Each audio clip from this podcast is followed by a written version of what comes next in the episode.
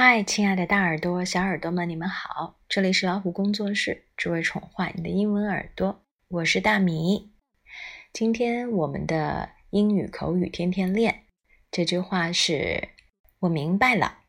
I see, got you。你有没有在想表示你已经了解他人意思的时候用了 I know？那样是不正确的哦。地道的表达应该是。I see，或者是 got you。这里的 see 不表示看见，而是明白。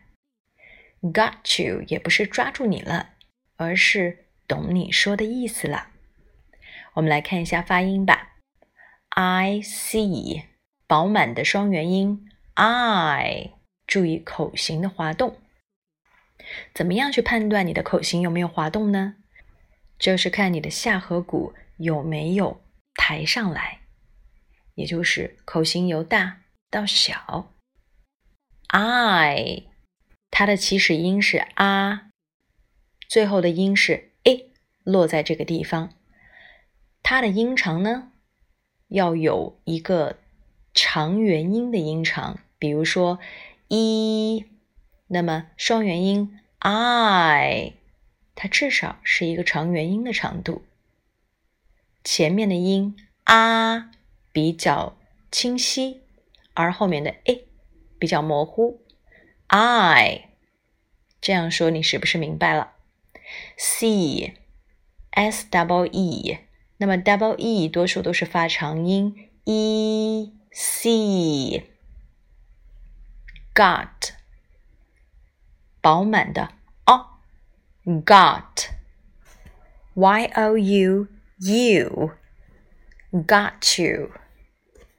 那么之前呢，我们有听众特地发来留言说，关于这个音标，大米你说的是美式音标还是英式音标呢？提出这样问题的朋友，应该是一个观察非常仔细的人。关于音标呢，主要分为国际音标、KK 音标，还有 DJ 音标。那么国际音标呢？在符号上，不同年代也有修改。那么 KK 音标大多是标识美式发音的，所以我们可以叫它美式音标。DJ 呢，就是英式音标。其实最重要的还是知道单词中那些音是怎么发的，因为音标它还是个符号。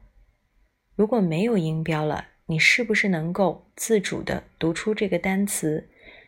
进而能够非常流利的阅读，那这还是要靠自然拼音。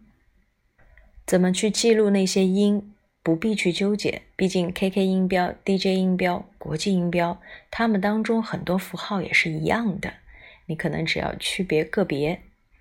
比如说 hot hot 这个词，在 KK 音标中的写法，大家可以看一下我们的文本。那么发音的口型是比较夸张的。比较符合美式发音。那么在 DJ 音标当中的写法呢？大家可以再看一下文本，不太一样了，对吗？那在英式里面呢，这个音是不会发的那么大的，嘴巴不会张得很大。哦，hot。我在文本当中还举了一个例子，那么大家看文本可能会比较清楚一点。我们在学校里接触的 DJ 音标。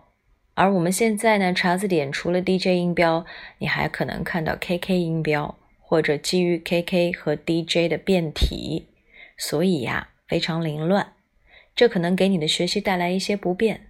如果你觉得有必要，你完全可以掌握这两种音标，前提是你已经彻底熟练掌握其中一种音标的发音。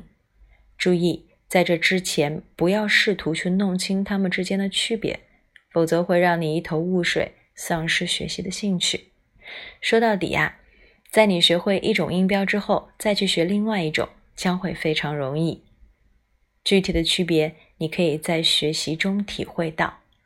重要的是发音。大米还是希望大家能够自然拼音结合音标来，这样我们就具有了一种能力。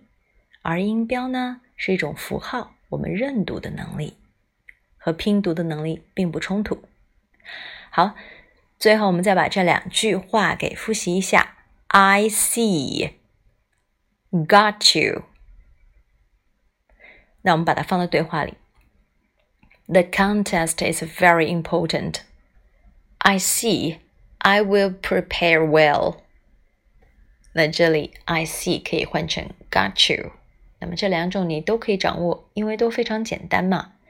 都掌握了以后呢， 可以让我们的语言变得更加丰富，何乐而不为呢？OK，那今天的分享就是这样，拜拜。